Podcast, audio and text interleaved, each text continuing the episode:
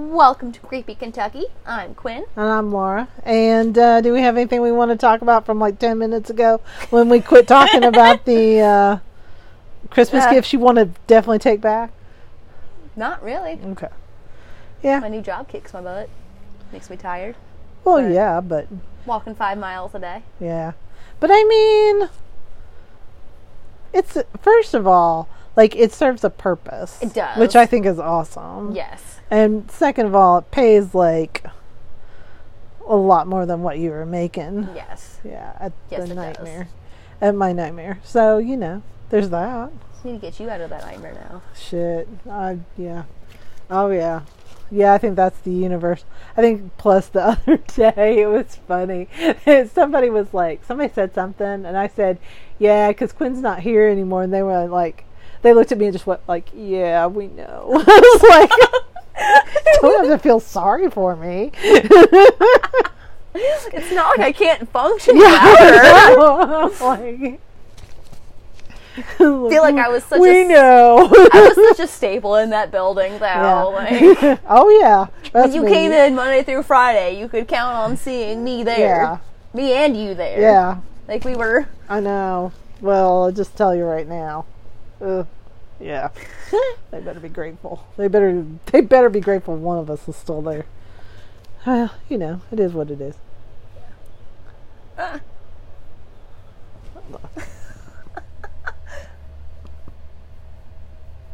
There we go. Okay. anyway, So, and when last we left, Verna Garr Taylor, it's been forever. and so it's been forever, so a- no one remembers. We need a Uh, last time on yeah, Verna Garr Taylor. on Verna Garr Taylor. Well, where we left off, um, so she had been shot. No one knew by whom or Right. how or whatever, but the brothers, the Garr family, and the brothers decided to allow the um, the prosecutors and the people from the um, like the funeral home and the the coroner and all that to do a an autopsy Right. on Vernon. That's where we left off. So, and they did that weird hand thing. oh yeah, they did the paraffin test. Yes, the paraffin test. That's what yeah, they did that. Well, we'll see how that turns out. Anyway, all right. So, uh, that night, seven men watched the coffin being brought back to the surface in the cemetery. Uh, Coroner Ricketts, Sheriff Harrod, Sheriff Briggs, John Messmer, Coroner Cosgividan of Oldham County, whatever, and Doctors Hubert Blades, Blades, and John T. Walsh stood in the cold watching the men work. So a draft horse was actually brought in to help lift the coffin. Then the men put it in a hearse and brought it to the McCarty Ricketts Funeral Home, which is still in business, by the way. I think it's not called that. I think it's just called the Ricketts Funeral Home, but it's still yeah. Uh, The doctors found that the path of the bullet went through the ventricles and aorta, shattering the seventh rib, the seventh vertebra, uh, with the bullet passing from the left chest to the right of the spine, and the exit wound was also two inches higher than What the the- entry wound. So she was shot from below. below, yeah. They also confirmed the bruise on Verna's inner right thigh. Uh, although she was shot at close range, uh, indicated by a slight, po- slight powder mark on her skin, they concluded that her uh, that Vera, Verna's arm length would have made it impossible for her to commit suicide with a heavy pistol like the one they found at the scene. Okay. Also, death was instantaneous, so she could not have made any blood splatters found on the ground at the scene of her death. So, the prosecutor had a choice, like at this moment, and he decided to go ahead with an examining trial of Denhardt, which was set to begin on November 20th. And I had to ask him what an examining trial was. He didn't even know. It's apparently it's a trial to decide if there's enough evidence to go forward to a grand jury. Okay. Okay. So his lawyers, meanwhile, were furious that they had no idea that there was an autopsy performed until they received the findings of it. and no Denhardt representative had been called in to be at the autopsy either. What did they think they were gonna do with the body? Like it was, mm. it's a mysterious death. Yeah. Of course, they're gonna do an autopsy. Yeah. Anyway, they felt that the general was unpopular enough in the area without their asking for another autopsy. So they decided to live with the findings. Um, the general was warned against staying in his house, so he was taken to Louisville to stay with McCormick, who had posted his bond. Okay. Um, so for his attorneys, Denhardt had a guy named W. Clark Audie, Rodes Myers, and John Marshall Berry. So Audie was a former prosecuting attorney turned defense attorney. Myers was a powerful orator who, after this trial, eventually became lieutenant governor of Kentucky. Okay. And John Marshall Berry was a local attorney who was extremely familiar with local politics. And for a brief time, Denhardt was also represented by Beckham Overstreet, a Louisville attorney. Um, Overstreet claimed that Denhardt hired him on November 11th, but Overstreet withdrew from the legal team in February, claiming that the general owed him $2,500. Uh, and Denhardt claimed that Overstreet was a volunteer for the defense, so the attorney filed suit with was dismissed. And he had like several problems with getting his attorneys paid, so this is nothing new. So the prosecution was led by H.B. Kinsolving. He was a graduate of the Virginia Military Institute. He was a member of the Kentucky troops fighting punitive expeditions against Pancho Villa on the Mexican border. Um, he commanded Company H.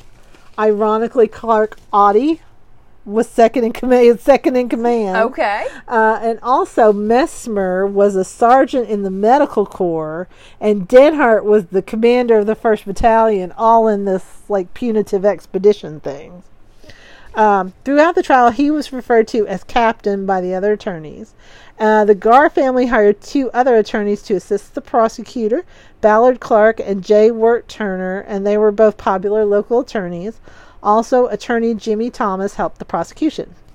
Uh, one of the problems the defense faced was the lack of access to any tests that the prosecution had done except for the autopsy. Another problem was their client, who was pretty hot headed. Okay. Uh, so Beckham Overstreet volunteered to see the coroner at the funeral home and try to get any of the tests released. So Overstreet confronted the coroner, who only told him that Verna had no gun residue on her hands and that due to the angle of the bullet, she did not commit suicide. Uh, he said that the other items, the coat, the piece of road that they'd taken away, the general's wax hand print things, they were still being tested. And as a result, the defense filed for a motion to impound the evidence, which a judge actually denied. The defense then appealed this ruling, uh, which they partially won. The judge ruled that if any items were introduced into evidence at the examining trial, Judge Morgan had to grant a delay so that the defense could examine them. So they had to rely on like circumstantial evidence, not any kind of forensic evidence, to get their case to the grand jury at that point. So, and on November 20th, a pale, nervous General Denhardt arrived at the courthouse in LaGrange and took his seat in the courtroom. So, on the other side of the aisle sat Verna's daughters and brothers. Uh, ready to testify were George and Nettie Baker, who were the couple whose driveway the car was pushed into. J.B. Hundley was the man who went to get the battery, and he also called for Smith Kitely when they had found Verna's body. And then Smith, Smith, Smith Kitely was the funeral home director that came out. Right. And Dr. Blades was the man who did the autopsy. There were no defense witnesses, and Denhardt would not testify on his own behalf, and soon the examining trial began. So, uh, so let's see. The first witness was Barney Browning, and he was the owner of the service station where Verna appeared on the night of her death. Uh, Browning said that Verna had asked for help with the car. Uh, Browning and Farmer George Brown had tried to push the car themselves. Uh, there was a man in the car, but he refused to get out and help. And Verna's only comment was he's sick. Hmm. So George, oh, that was George Baker, not George Brown. Sorry. Uh, George Baker tried to push the general's car with his, and it rolled slowly away. Uh, Baker and his wife left, and then a car came along, which Browning was afraid might hit Denhardt's car. However, Browning saw Verna step out in the road and flagged the second car down. Browning then closed his door, went to bed, and heard nothing else Okay. the night. Okay. So next to testify was George Baker.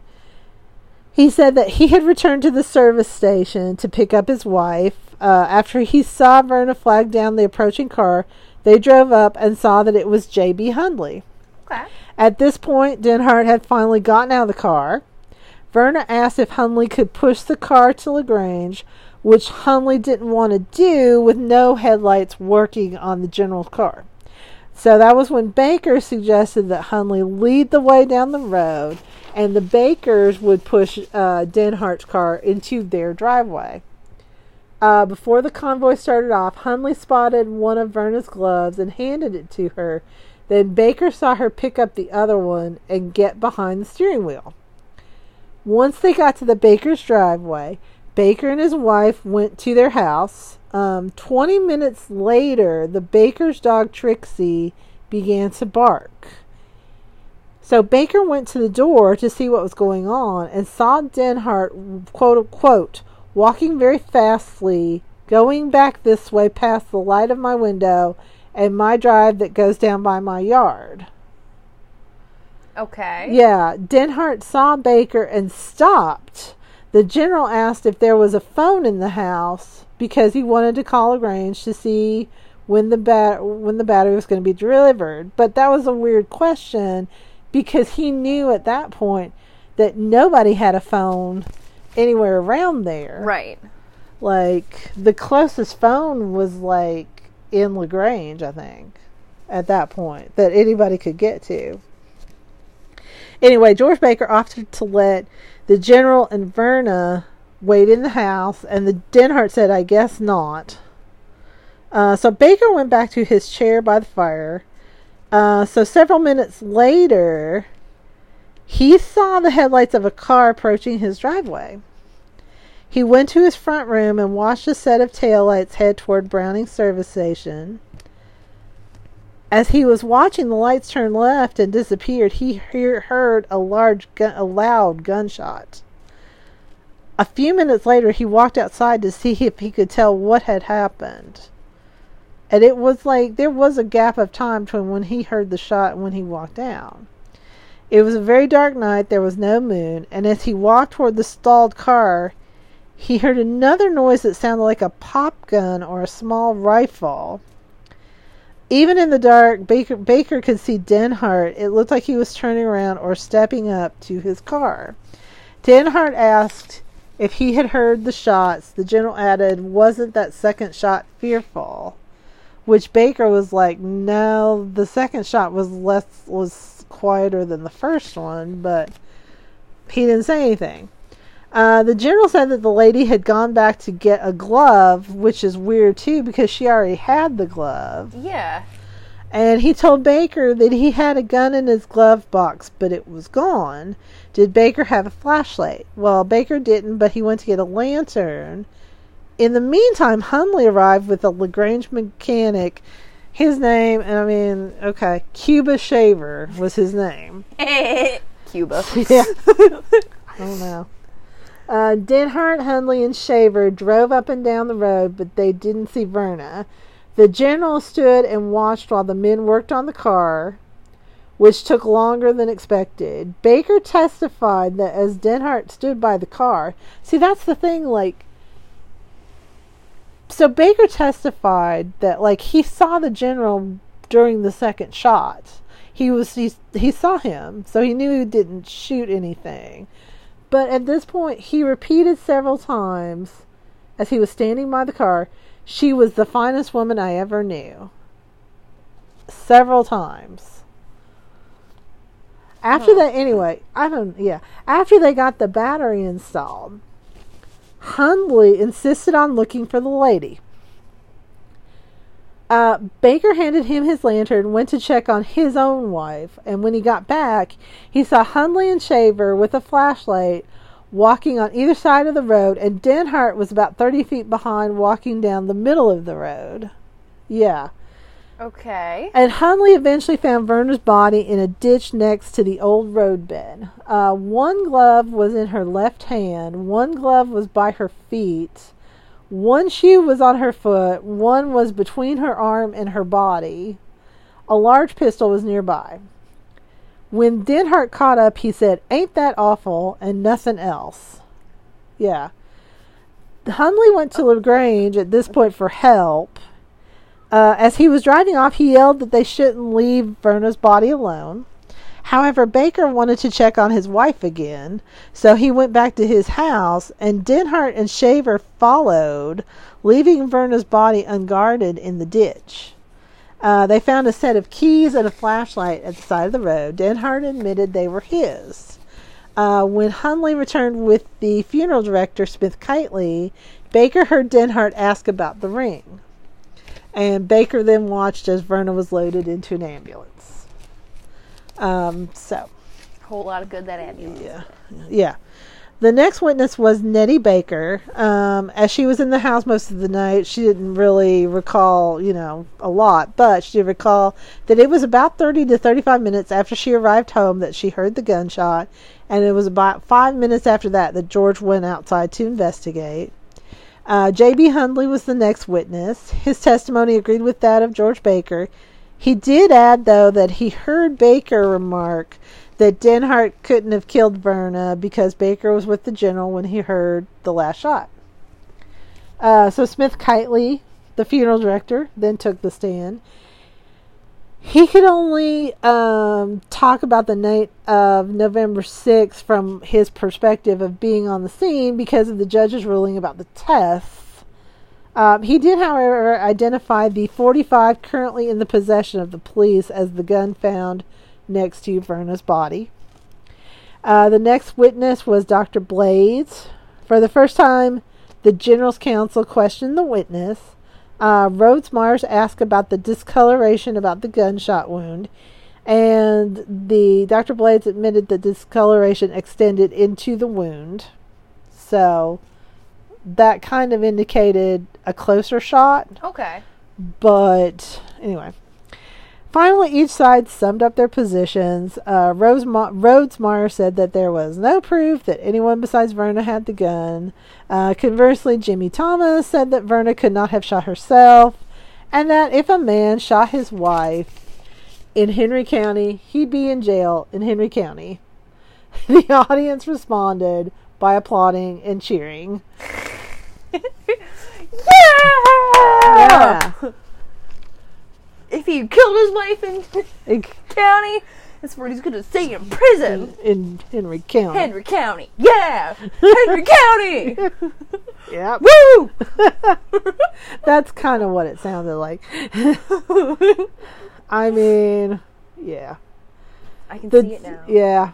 The judge, anyway, the judge held the case to a grand jury hearing in January. And he refused to renew Denhardt's $25,000 bond. So the judge decided to allow the general to stay in the Jefferson County Jail instead of the local jail, both for safety from angry locals and for access to better medical care. At the end of the night, escorted by state and local lawmen, Henry Denhardt was taken to a Louisville jail. Yeah. So, from jail, Denhardt issued several statements proclaiming his innocence to the despair of his attorneys who wished he'd just shut up. Yeah. In the meantime, they filed a motion to have him granted bail or else they should get access to the Commonwealth's test results. And the state attorneys actually agreed to grant him bail rather than give the general's team access to the state's evidence. Um, meanwhile, there was the problem of keeping the general away from his home where he was extremely unpopular.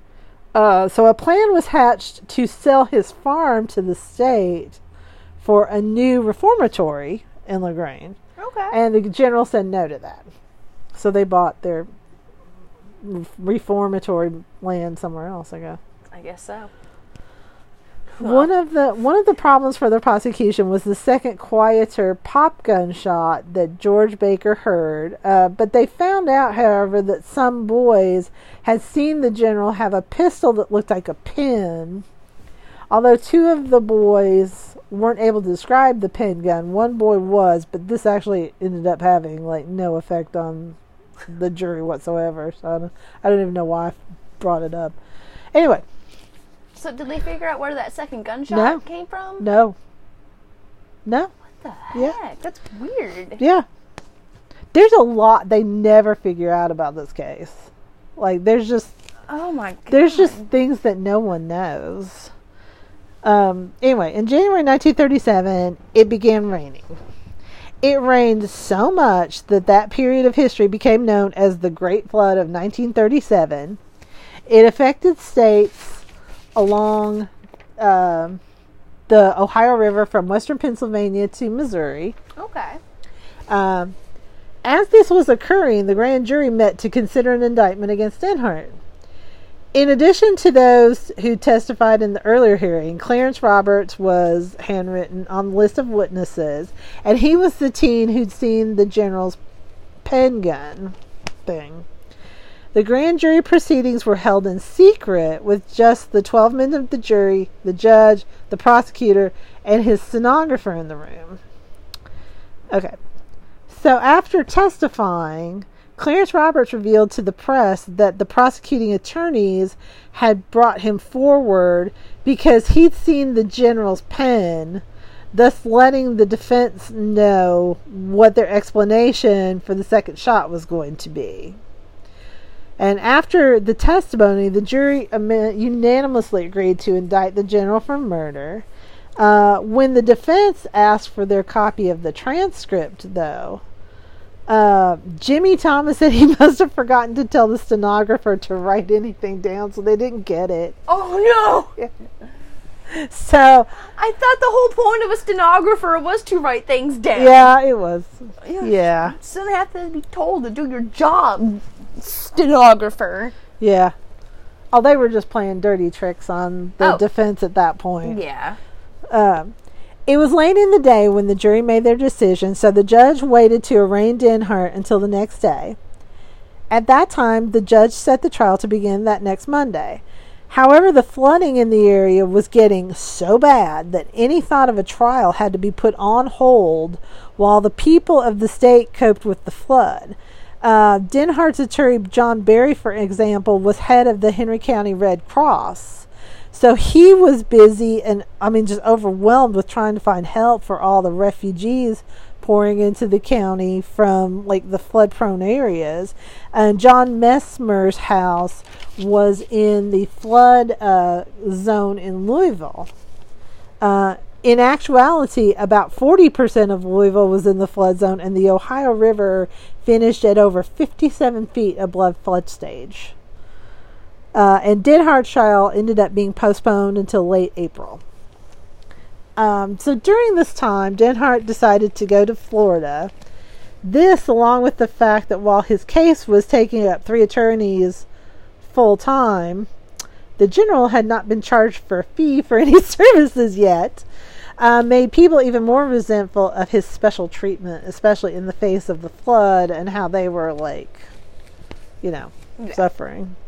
And I mean, especially considering they thought he'd done it, so they were like, you know, you killed this woman, you skipped out, you're in Florida now, just living it up. Yeah. We didn't do anything wrong, and you know. Okay, so during this time, both prosecutors and the defense team tried to get a sense of the timeline of events. So, on the Friday of her death, Verna and the general headed first to friend's house to pick up a package. Verna was going to return it to a Louisville department store for her friend. Then she stopped by the laundry to attend to some business. Um, the next stop was at the Kentucky Military Institute, where she settled the institute's laundry account. Okay. Uh, next, she was supposed to have a lunch engagement with a friend. However, the general called the friend and said that Verna wouldn't be able to come to the lunch because she had a headache. Later, Verna went to her bank to deposit some money. The banker described her as always very pleasant and said she was no different that day. Uh, next, she ran into an attorney she knew while walking downtown. The general was nowhere to be seen in Louisville, I should point out. Okay. She and the general were then seen in a restaurant in the St. Matthews neighborhood. Um, this was at around 6 p.m. They left there at around 6:30 and the next time anyone saw her she was knocking on the door of Browning's service station at about 8:45 to 9 there were two questions with the which the prosecution team couldn't answer about the timeline so why had the general rented a room at the Kentucky Hotel for an hour that afternoon and what had they done between 6:30 and 8:45 to 9 the drive from Louisville to LaGrange should only have taken an hour thereabouts. Wow wow. Yeah. yeah, or somebody. Yep. yep. yep. It was what's her face? The lady in blue. Yeah. I know. Oh, she's coming back. I know she Don't you worry. no, no. There wasn't as much about her in that book though as I thought there was going to be. I was. I was very disappointed. Okay. So Denhardt meanwhile wrote a 33 page memorandum about his relationship with Verna leading up to the day of her death. They the author of the book I read called it rambling. Uh, he portrayed It was only five pages shorter than your notes on know. this story. yeah, and I managed to tell the whole freaking thing. He portrayed himself as the wronged man, and everyone else is being responsible for what happened. Uh, he laid much of the blame at the feet of Chester Woolfolk, the laundry worker, with whom Denhardt claimed Verna had been having an affair for two years after her husband's death until when she met the general. Among other things, he claimed that Doc Garr set them up and that Chester Woolfolk had a thing for another man. And Denhardt claimed that Verna had become more depressed as the day went on. He said she went for a drive after they left Louisville, but that still didn't explain the missing two and a half plus hours. He said Verna asked him to go to the Baker house at one point and check on the battery, and he heard the shot as he was standing at Baker's house. So the defense attorneys had a chore had a choice to make. Should the general testify or not? If he did and he was believed, he would ruin Verna's reputation, not to mention Chester Woolfolk's. But then he m- might not be believed right. too. Uh, so, Denhardt wanted to move the trial. The judge said no. He felt that there was enough, like security in New Castle, not to move it. Right. So Judge Marshall, Charles Marshall, a 30-year veteran of the courts, was to hear the case. On April 19th, 1937, he could he, could, he himself could barely find a parking space at the courthouse, oh and there were p- reporters there from all over the country. Yep, Showing their Yep. microphones in your face. yep, Taking your picture. yep, Paparazzi. yep. Something I know nothing about. Judge Gaga. Yeah, Judge Gaga. yeah. The first order of business was to settle the side of the trial, so he decided not to move the trial. The next step was to seat the jury, and by late in the day, 12 middle aged white men had been chosen. Uh, Yep. 11, 11 farmers and one service station owner. That's a real wide variety. Yeah, Well, it is his peers. right. No, he he was a old white guy, middle aged white guy, Yeah, I should say. yeah, So exactly. they found his peers. Yeah, they sure did. Trust me. Oh yeah, they did. Uh, the judge asked Denhardt for his plea. His his attorney Rosemeyer said not guilty. Uh, then there was another motion by the defense. They claimed that since the stenographer was in the grand jury room but not taking notes, then she was in the room illegally, and then the indictment should not stand. The judge shot this down. Good. And by the end of the day, with all of these motions and counter motions, the vast crowds had left, and only two old men were left in the courtroom audience. The judge warned uh, the jury not to talk about the trial, and this was the first day of the trial. Um, the next day, the prosecution opened its arguments. Uh, Roy Stewart, a handyman who worked for uh, occasionally for the laundry, said that Verna's demeanor on November sixth hadn't was no different from any other day. Hadn't been any different.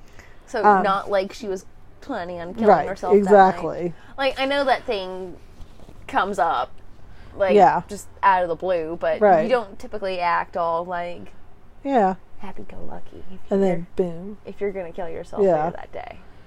Yeah. So So, next witness was Mary Pryor, her daughter. She claimed that her mother was not depressed, had not talked about suicide. Uh, she described the argument that I talked about earl- in the last episode between her mother and Denhardt. And the defense suggested that perhaps Verna hid her depression from her daughter, and Mary Pryor uh, ridiculed that idea and the defense asked about Chester Woolfolk and like his presence in the household because at this point they're trying to introduce Chester Woolfolk into the story as Right. much as possible. right, Uh, the next witness was Maud Bell, who'd worked in the laundry for many years. She said she also said Verna's demeanor hadn't been any different in the weeks before her death. Um, next up was Frances, Verna's younger daughter. The defense once again brought up Chester Woolfolk, trying again to tie him to the Taylor household. Uh, the next two witnesses were Barney Browning, George Baker. Uh, Baker told that you know they both step by step the same story Right. that they had told you know in the examining hearing. Uh, one thing he mentioned was that one thing that Baker mentioned was that as Hundley and Shaver worked on the battery trying to get the car started so they could look for Verna, right. uh, Denhardt stood there and said, My my, ain't that awful, the finest woman I ever knew. Yeah. But So he knew- before they hadn't found. He knew at that time that she was dead. yeah, Like that's one of the things about the story. Like he knew that she was dead, even if he didn't do it. Like it's from where her body was. It's hard to picture him actually getting there and getting back to the J- Baker's house. right. But he knew she was dead somehow. must have had something to do with it. Yeah. Whether that be he paid someone. See, Or, oh, there you go. I always too wondered about his sister. Like his Yeah. sister was super protective of him. Okay, so another set of witnesses uh, were Bernard and Lottie Shepard. They were in a car that drove past the scene. They drove by the baker's house at uh, some point between two minutes and ten minutes before the loud gunshot. Uh, they did not see anybody on the road or by the car.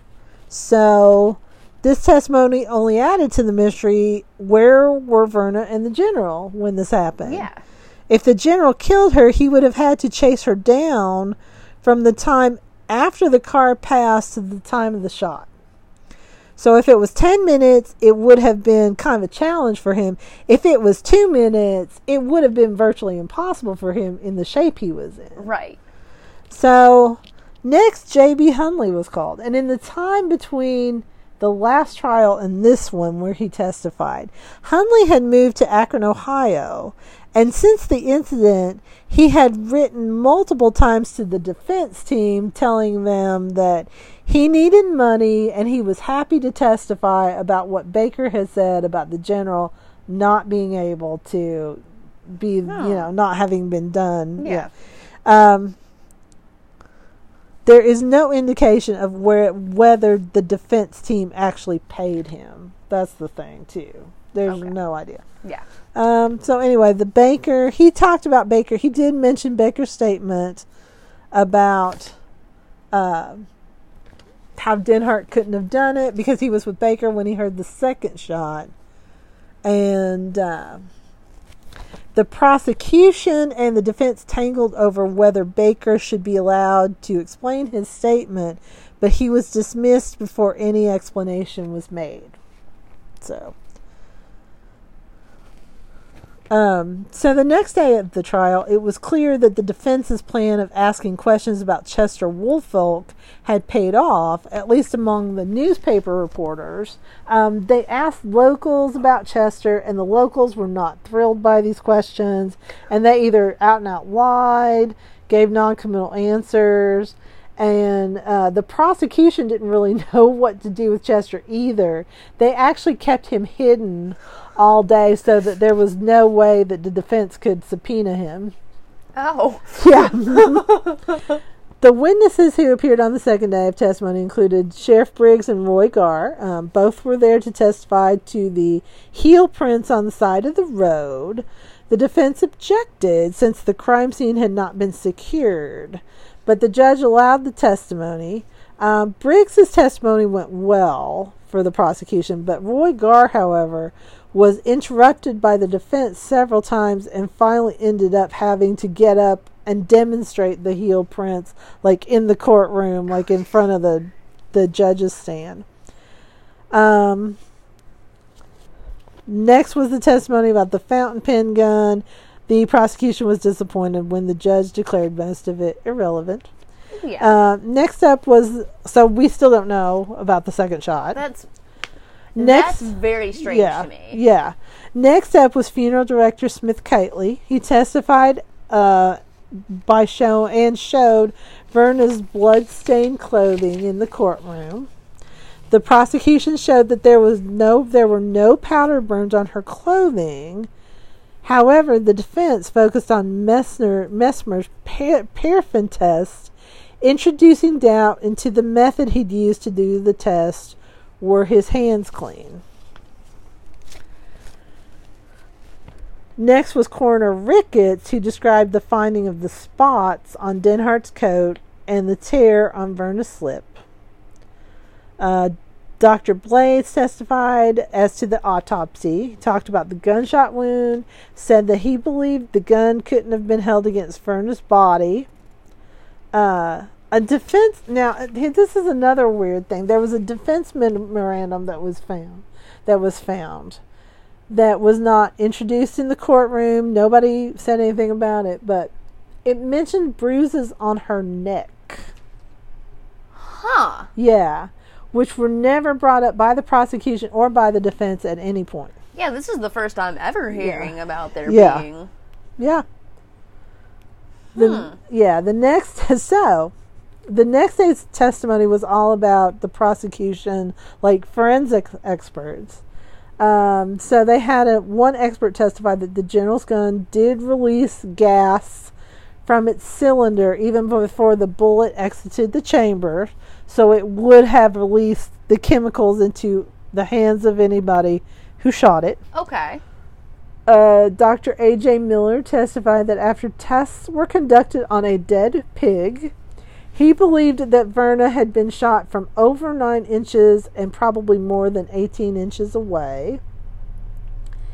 Messmer and an expert from Pennsylvania both testified about the paraffin test on Verna's and Denhardt's hands. The defense's strategy was to confuse the jury and throw the witnesses off their stride while they testified, no matter uh, how unpopular it made them outside the courtroom.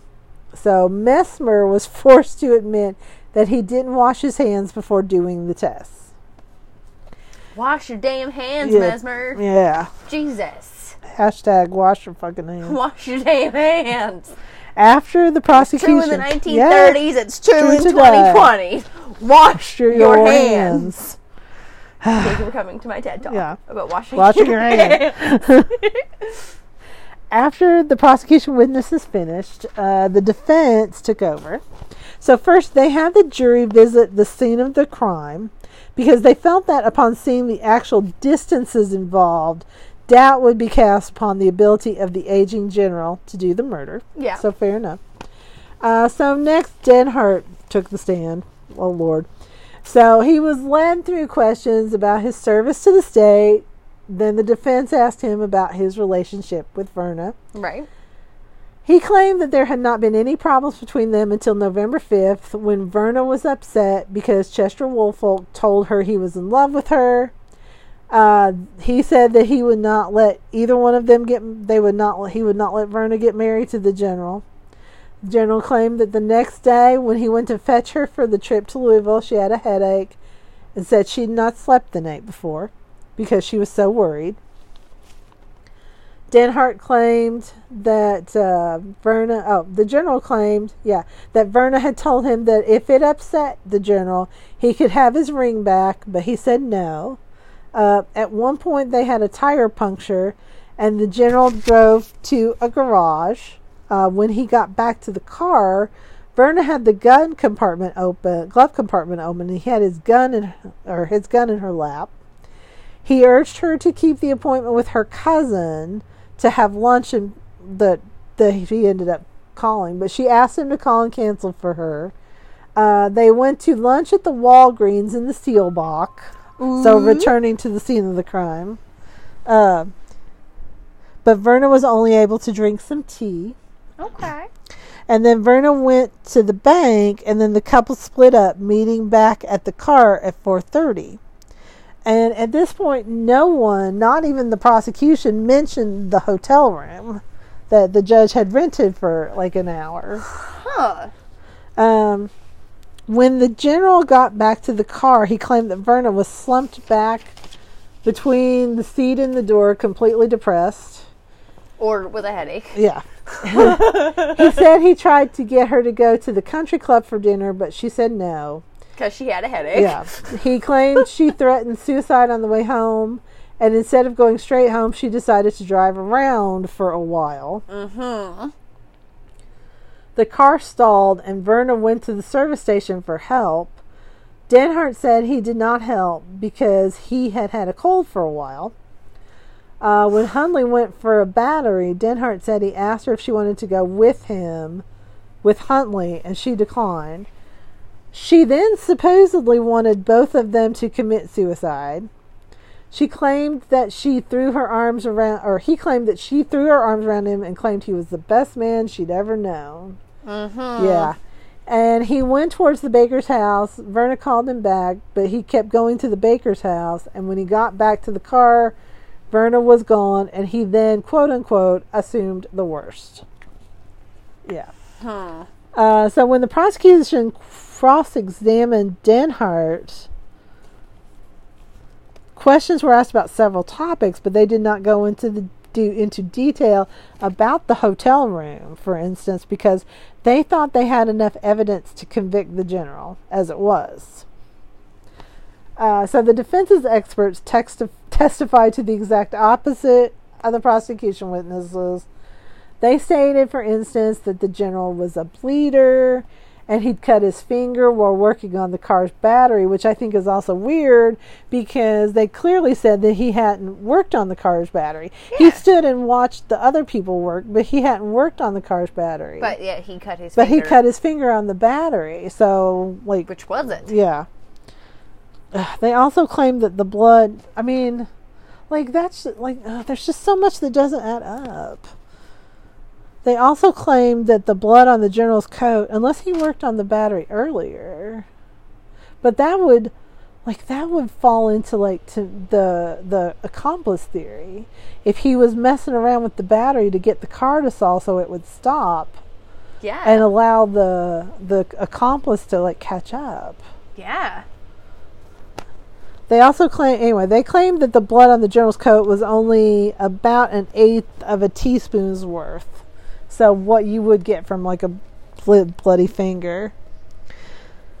After this, the final statements were made and the jury retired to deliberate the verdicts. Um, arguments ended on the evening of May 4th, 1937. On the morning of May 6th, the jury filed in and reported to the judge that they had been unable to come to a verdict. Of course. The jury was originally one for the death penalty, four for life imprisonment, and seven for acquittal. The final vote was five for life vote for was five for life imprisonment and seven for acquittal. The Garr family was shocked. They had expected a guilty verdict. The general was relieved, obviously, but was much aged and physically frailer after the accident. After the ordeal. Um, so there would be a new trial when the circuit court returned to Henry County in September. Dr. McCormick renewed the $25,000 bond, so the general was freed, and he and Bertha went home to Bowling Green. On the way, they and his attorney, Rodes Myers, were being driven by Myers' wife when they were involved in a head on collision on a narrow bridge. no one was hurt, but the car was badly damaged. Oh no. So, in the months after the verdict, public opinion against the general really turned angry uh, in LaGrange and New Castle, and even in Bowling Green, he was accosted about Verna's death.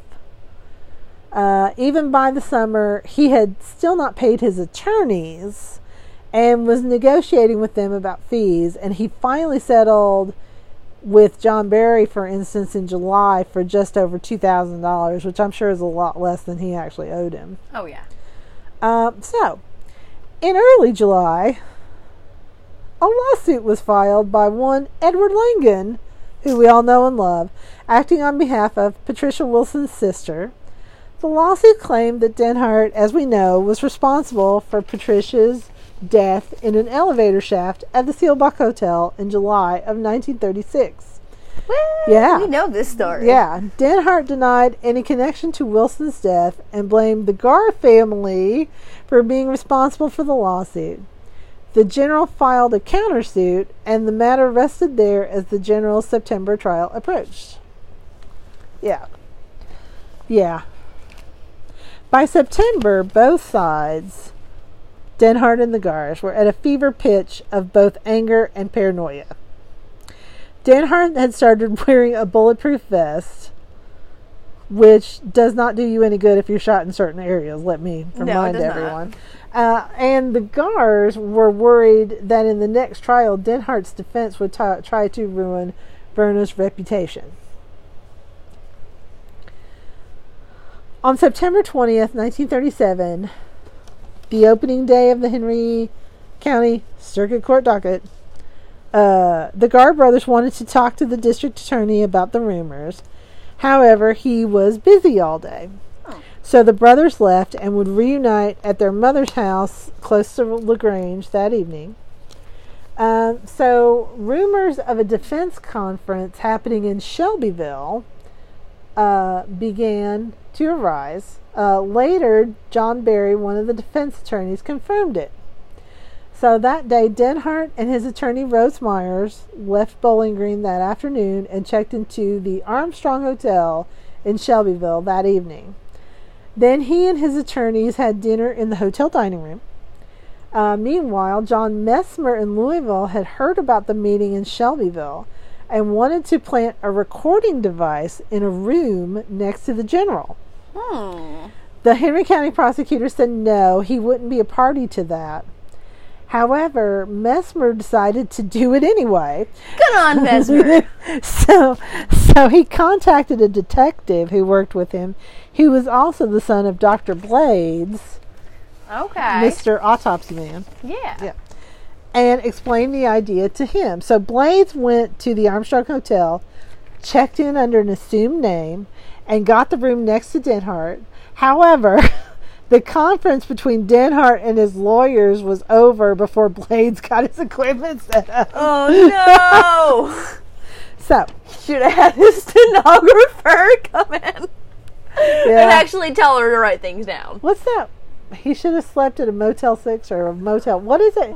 Should have slept at a Hampton Inn. What was it? The one where you're like an expert all of a sudden? Oh Yeah. yeah. so I have a interesting story about staying at a hotel. Yeah. I don't know if we have time because it's funny. Okay. So we were driving to Baltimore. This was the first time we went to Baltimore. Yeah. We stopped in some reeking town Yeah. just like just to get a couple hours of sleep. right. So we get in the hotel room, we get all situated, and Dave goes to open the closet to get some more pillows, Yeah. and it opened right into someone else's room. Oh no. And we were in there, Oh no. and we were like, "Oh, uh, I'll Oh. shut it," and then we like put the chair in front of the door just Yeah. in case, and yeah. got out of there as quickly as we could the next morning. Yeah.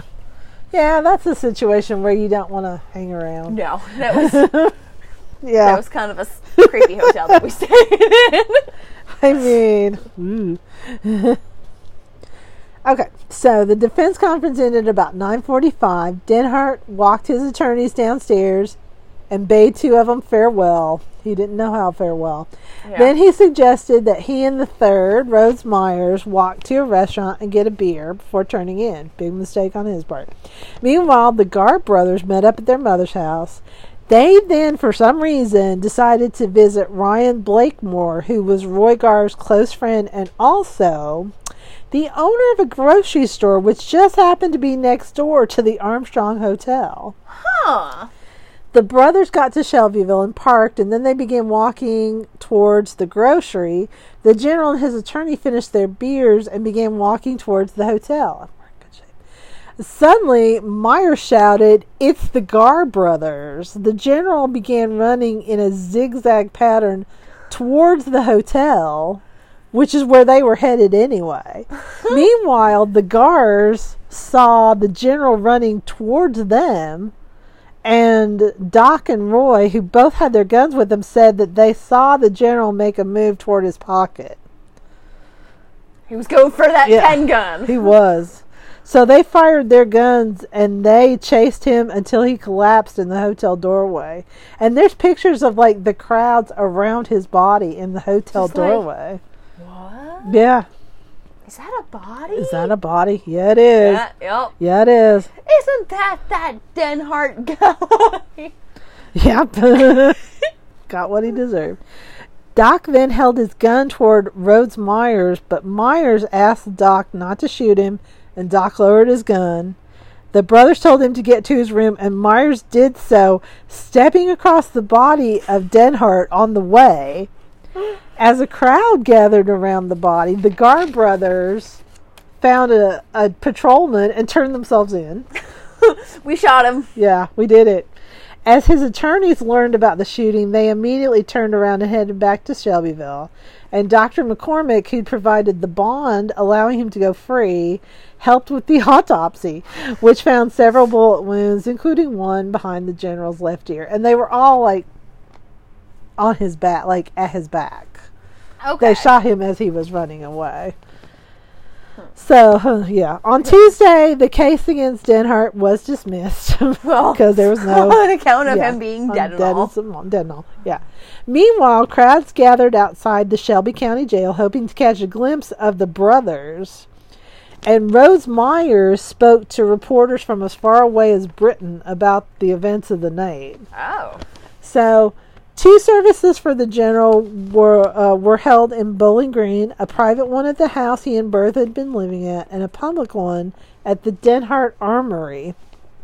And unlike other services involving the Denhardts, reporters found that local cit- citizens either didn't care about the general or felt that he got what he deserved. Seemed to be the prevailing attitude. Yeah. Uh, the Garr brothers secured a locally renowned lawyer for their defense, Ralph Waldo Emerson Gilbert. He'd been a lawyer for almost 40 years and was also a former state representative, U.S. representative, and current state senator, floor leader for Governor Happy Chandler.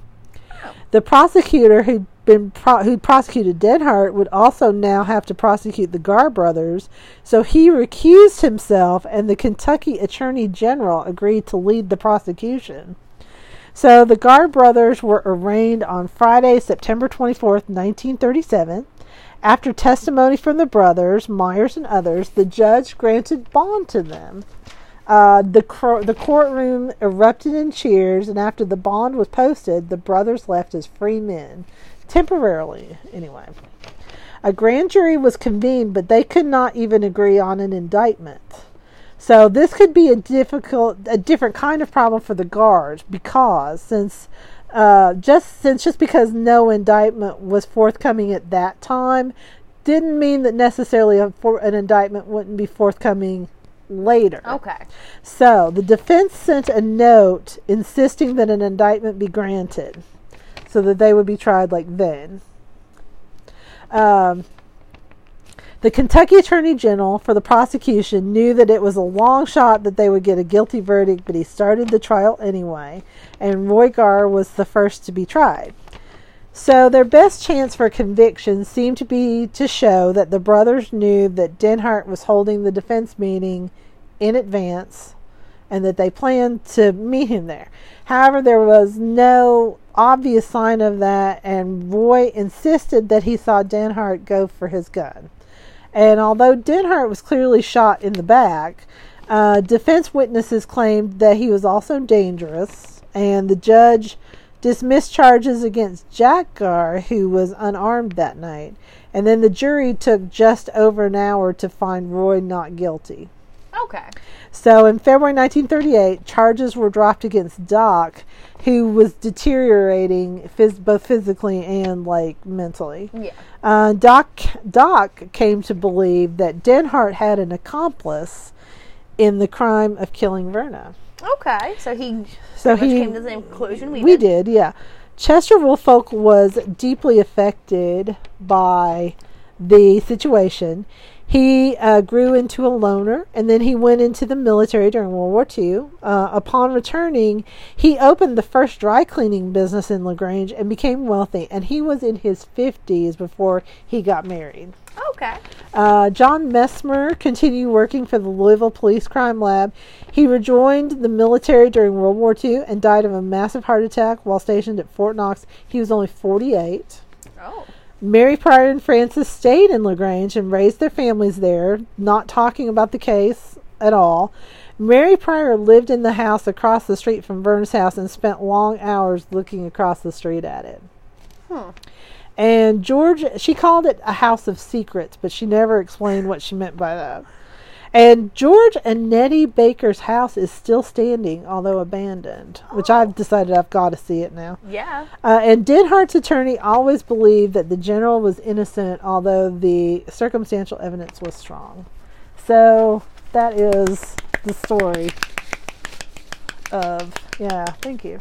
You're welcome. And I did not go over an hour. No. And I will say that I read a book called Dark Highway by Anne D'Angelo. It's really good if anybody wants to get way more detail about Okay.